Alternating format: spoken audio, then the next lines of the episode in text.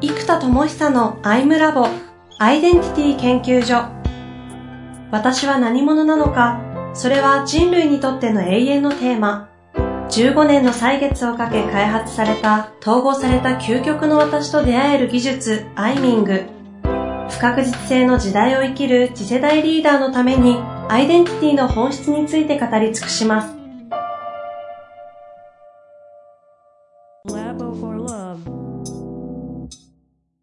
こんにちは、遠藤和樹です。生田智久のアイムラボアイデンティティ研究所。生田さんよろしくお願いいたします。はい、よろしくお願いします。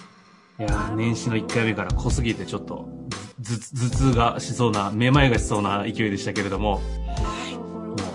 ですね、もう、オリジナル概念をメタ、メタでメタで統合していくというプロセスで生まれた結果が、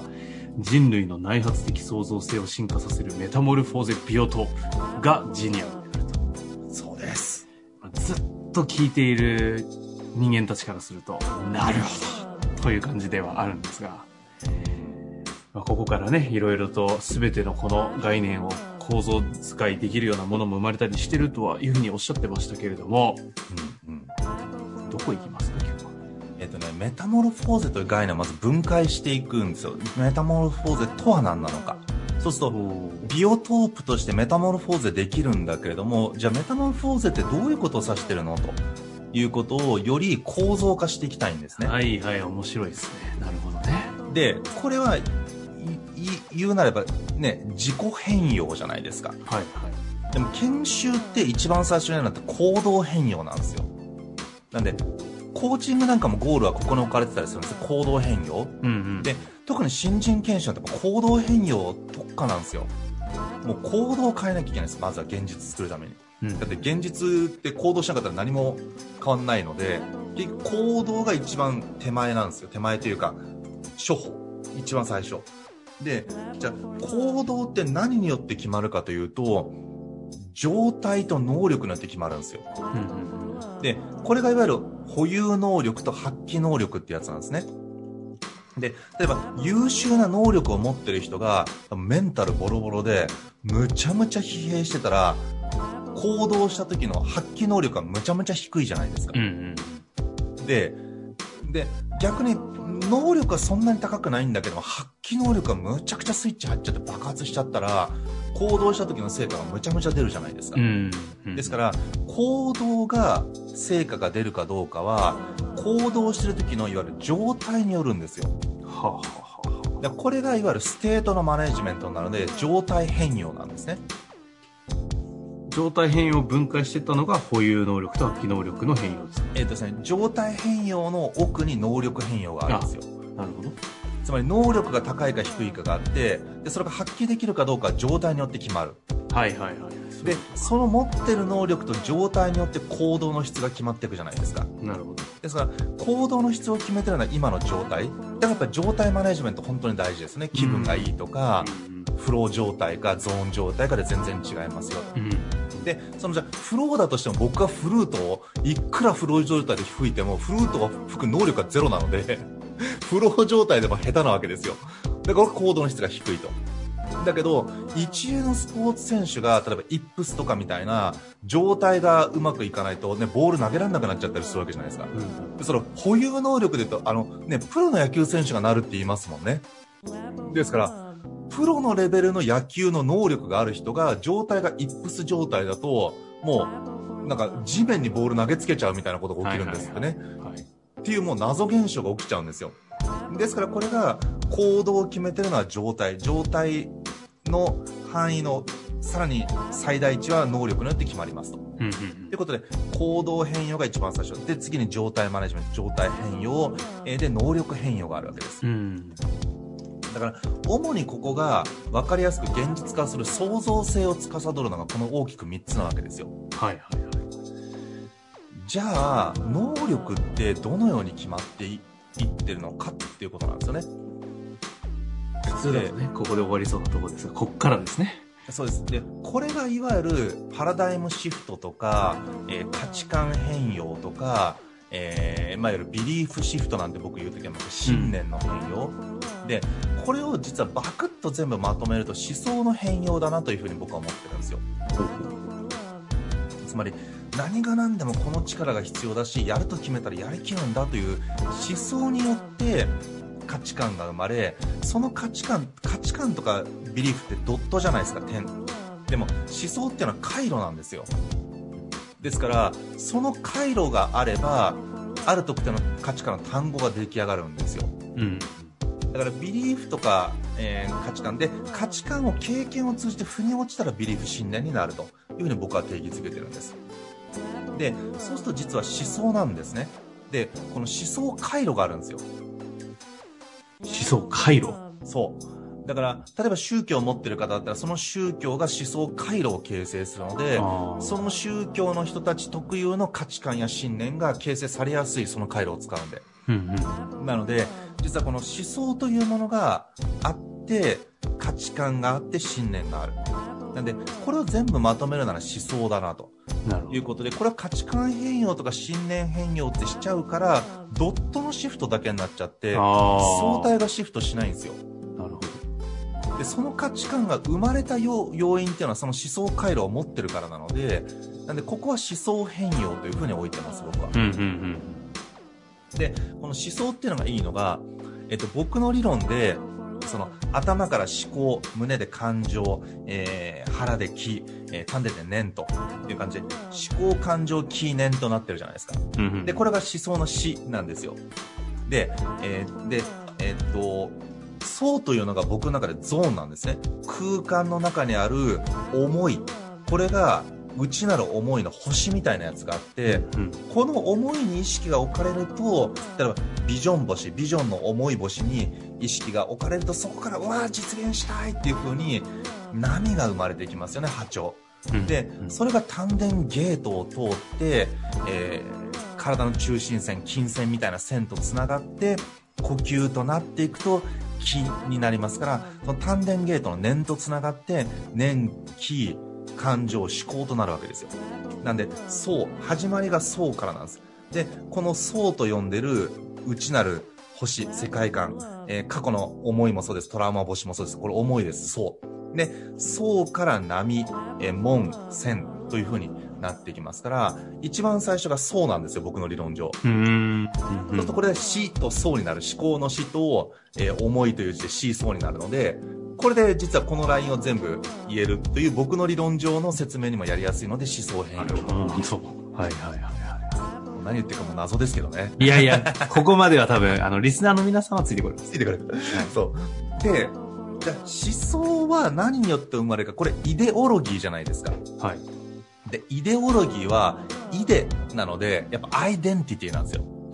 なんで、イデから来るロジック、オロジーですよね。えーサイコオロジーみたいな、えー、イデオロジーなので、アイデンティティロジックなんですよね、思想というのは。ですから、このアイデンティティになってきますが、ここでやっと自己変容になるわけですよ。思想変容の次です。思想変容の次というか、下のことしか分かりませんけど。一体何者としてどんな観点なのかで思想が決まり、その思想に基づいて能力を磨き、その能力が発揮できるように状態が磨かれ、その持ってる保有能力を状態によって発揮能力になることで行動レベルが上がっていくんですよ。ですから、奥の方から行くと、自己変容から根本ですね。自己変容からの思想変容からの能力変容からの状態変容からの行動変容になるんですよ。納得感高いですよ、ここ。で、えっと、要は結構売れやすいなんとかハック系っていうのは行動変容なんですね。例えば、ポモドーロアプリを使ってやりましょうっていうのは行動変容を即できるツールじゃないですか。だからやっぱこれって分かりやすいし伝わりやすいので、行動変容できるようなものにしとかないとソフトカバーって売れにくいんですよ、本は。だからやっぱ行動変容より、で、その奥の状態、あり方のマネジメントなんて、もうすでにマニアックになってきちゃうんですよね。で、コンディション良くしましょうとかあるんだけども、ちょっとマニアより。で、能力変容は意外とみんな頑張るんですよ。例えばスキルアップ。なりますね。ただコミュニケーションとかビジネス能力は、えっ、と、テクニックをアップするようなものは多いんですけど、そもそもの能力をアップする訓練はあんまり人はしない傾向にあるなっていうのは正直ちょっと感じます。で、それなんでそうなるかというと、後ろの思想が影響していて、じゃあ、その思想は何に影響を受けてるかというとやっぱ事故なんです。観点。何者としてそれ見てるんですかと。ほうほう例えば、オリンピックで金メダルを取る、いずれ取る私として見るならば、いや、この練習量全然足んないでしょとかなるわけじゃないですか。うんうん、でもいつもように、いや、僕全然草野球でいいんだけど、友達とやってちょっとうまく、うまかったらいいんだけどっていう自分から草野球選手でちょっと上手い人というアイデンティティから来るのは、まあまあそこそこ練習すればいいよねという考えじゃないですか。はいはいはい。それに基づいて能力決まってきますよねと。いうことで、えっと、ここがまず段階として自己まで来る。で、これが自己変容がメタモルフォーゼですよね。じゃあ、自己というのは、どのように生成されてくるかというと、さっき言った思い、えっと、意識の置かれどころなんですよ。うんやっぱ過去のトラウマという思いに意識が置か置かれて、そこにしか意識を置かなかったら、うわ、大失敗したダメなやつだ俺は。という事故しか作れなくないですかってことなんですよ。そこに意識を置き続ける一生。そしたら他に意識が置かれないんだから、もうダメな過去の経験から生まれてくる私という概念、自己概念を作っちゃいますよね。でも、今はないけど未来という空想、いつか世の中にインパクトを起こす私である。そんなヒーローは若い時に苦労する。トラウマ体験を乗り越えて、いつしかイノベーションを起こす。そんなトラウマ経験を過去にいっぱいしてきた私は、いずれ世の中にイノベーションを起こす卵である。まだ苦しいけどね。みたいな、そのイノベーターの卵というアイデンティティを持っていたら、その私として今何をすべきかというと、実は同じ苦しみを持ってる人をどうやったら救えるかむちゃくちゃ考えることなんだと。うん、でそれは自分を救うことであり、それが社会を救うことになっていくんだ。じゃあ具体的に何なんだを考えていく。みたいな思想になっていくじゃないですか、考えが。うんうんでもそれはそういうアイデンティティを置いたからで、で、その事故に置けたのは意識を、えー、未来に置いたからなんですよ。イノベーターを起こすイノベーションを起こしている未来という空想ですよね。ここに意識を置いたところからこの事故が生まれてくるんですね、うんうん、だから実は無意識に私たちが意識が意識を置いている物語があるんです。思いが。ですからここが何かというと意識変容なんですよ。だから自己変容は意識変容によって起きるわけですとが意識の置かれてる場所がゾーンになるわけです。そのゾーンからエネルギーがフローしてきて事故、肉体も含めた事故に流れ込んでくる。つまりビジョンに意識を置いた瞬間に、うわーこれ実現したいって、この今、うわー実現したいって出てきた感情や気持ちというのは、物理的に何かからガソリンのように注入したわけじゃないんですよ。空想世界のビジョンというものに意識を置いてただイメージしただけつまり物理的にこの世に存在しない空想に意識を置いただけでうわーそれ実現したいんですっていう風に実際にエネルギーが流れ込んでくるんです。ですからこれによってそれを実現できる私とかイノベーターだとか発明家としてやっていくんだっていうエネルギーを空想世界から実は持ってきてるんですよ。なんでこの意識変容？ということで、意識変容が自己変容を作り自己変容が思想変容を作る。この3つが内発的って呼んでる場所です。つまり内発的創造性という単語でまとめるならば意識変容自己変容思想変容この3つが内発的。で、次に現実を作るための能力変容が必要ですよね。で、その状態がいい状態。例えば、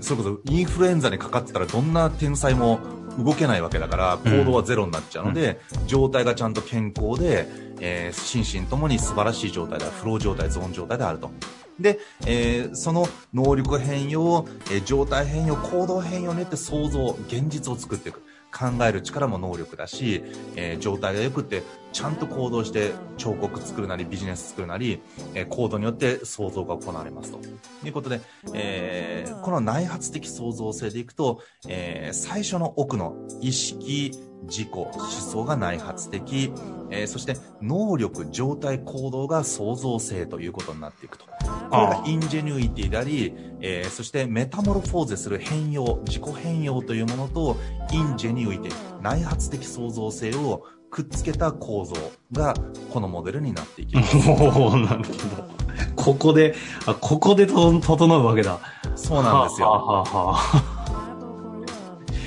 むっちゃ構造的ですね。です。で、で、ここに、今、エンジェヌイっていうとメタモルフォーゼ自己変容が一つの論理構造でまとまったじゃないですか、うん、まとまりましたね。で、メタモルフォーゼ、ビオトープを最後、構造的につなげたいわけですよ。ああ、なるほど。忘れてましたよ。で、じゃあこれどうやってやるか。意識というのは環境によって決まるということなんですよ。意識変容、自己変容、思想変容の意識は何によって変わるかというと、環境要因によって決まっちゃうんです。そうきましたか。だから例えば今僕が沖縄の海の前で収録してたら海に意識いっちゃいますよねうわ綺麗とか。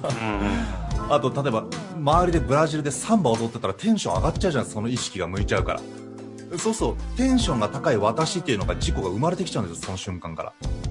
つまり私たちは環境によって意識の置かれどころが決まってくる。でこれがいつも言ってる環境イコールドーム効果なんですよ。ドームによって意識が置かれるゾーンが変わるそのゾーンからフローするエネルギーが変わる。で、フォーカスするポジショニングによってインパクトが変わってくると。いうことで、ここでドーム、ゾーン、フロー、インパクトのゾーンは意識の置かれどころなので、ドームが最初じゃないですか。で、これは人間環境なんですよね。だから例えば起業家ばっかりの友人の中で僕は大学時代から過ごしてるのでどうしても起業家意識になっちゃうんですよ。だってもうみんな上場したとかなんかね何十億何百億何千億みたいな状態なんで、まあ、僕はそんな規模で今やってないですけど頭の中でその規模を考えてるからメンタロイドとか作ろうとするわけですよ、うん、でもその意識はやっぱり人間環境によって生まれてるんですよ。じゃあそんな風に意識を変化させられる環境が必要じゃないですかってことなんですよなんで意識変容からの自己変容からの思想変容からの能力変容からの状態変容からの行動変容によって変革を起こしていく、えー、メタモルフォーゼビオトープという環境があればその環境によって意識がそこに入り、意識から自己につながり、それが思想につながり、能力につながり、状態につながり、行動につながり、現実の変革が起きていくんですと。ですから、えー、一番下にある内発性の一番奥にある意識変容を決定づけるのは環境要因であるので、えー、何かしらかの環境選択、人間環境の選択が人生を変えるってもうずっと言われてるじゃないですか。もう本当完全にそれなんですよ。当たり前の環境を作んなきゃいけないです。だから、やっぱり、まあ、金額が全てじゃないですけど、1億円が当たり前の人たちと話してると、やっぱりその当たり前のことを私たち実現するんですよ。で、10億円が当たり前の人たちと話してると、その環境に身を置くとやっぱり当たり前だからやっちゃうんですよ。っていう風に、自分のスタンダードが、スタンダードはスタンドしてる場所じゃないですか、基準。その基準が一体どこなのかは、人間環境的に当たり前になってる環境に身を置いてると、そこの意識が働いて、実現できてしまうという現象が起きるわけです。ですから人間環境、住む場所とか環境を変えるというのがとても大事だってもうずーっと言われている。で、これが今の僕の理論で全部きれいに説明ができるわけです。なるほど。という中において、じゃあそれを実現しようとするビオトープの場所を作ってるのが生田さんなわけか。ということです。なので、このメタモルフォーゼの環境選択をすることで、意識を変えていき、自己を変えて思想を構築しというところをやってきませんかと。圧巻。圧巻。ああ、でも確かにそれ聞いて、じゃあ環境って言われた時にメタモルフォーゼをやれる環境を現実で作れるかと言われると、できないですもんね。むずいです。意識がやっぱり周りの人たちの人間環境に影響されるんですよ。例えばじゃあ、ね、じゃあ今から10億のビジネス考えようって言った瞬間に、え、何夢物語言ってんのって普通思われちゃうじゃないですか。てか、一般の人にとって1億以上ってもう宝くじの話になっちゃうんですよ。夢物語と思われちゃうんですよ。そっか、そういうもんか。でも、僕ら起業家の人たちからすると、10億って考えて当たり前のビジネスモデルで、逆に1億にしかならないビジネスモデル考えたらもう、自利品で死を意味するので、なんか、今できるかどうか置いといて、ゼロでお金が全然ない時から最初から10億を起こすビジネスモデルをやっぱり考えるんですよ、みんな。でも、それが当たり前の環境のところに、ね、1億みたいなビジネスモデル持ってったらビジネスプランコンテストで、そうすると、それちょっとちっちゃいねって思われちゃう。うん。でも一般のコミュニティにいたら1億のモデルを考えたら、え、そんなでかい数字無理だよ、もっと足元見なよって言われちゃうじゃないですか。うんうん、だから、どこの環境に身を置いてるかで言っていいか悪いかが決まっちゃうんですよ。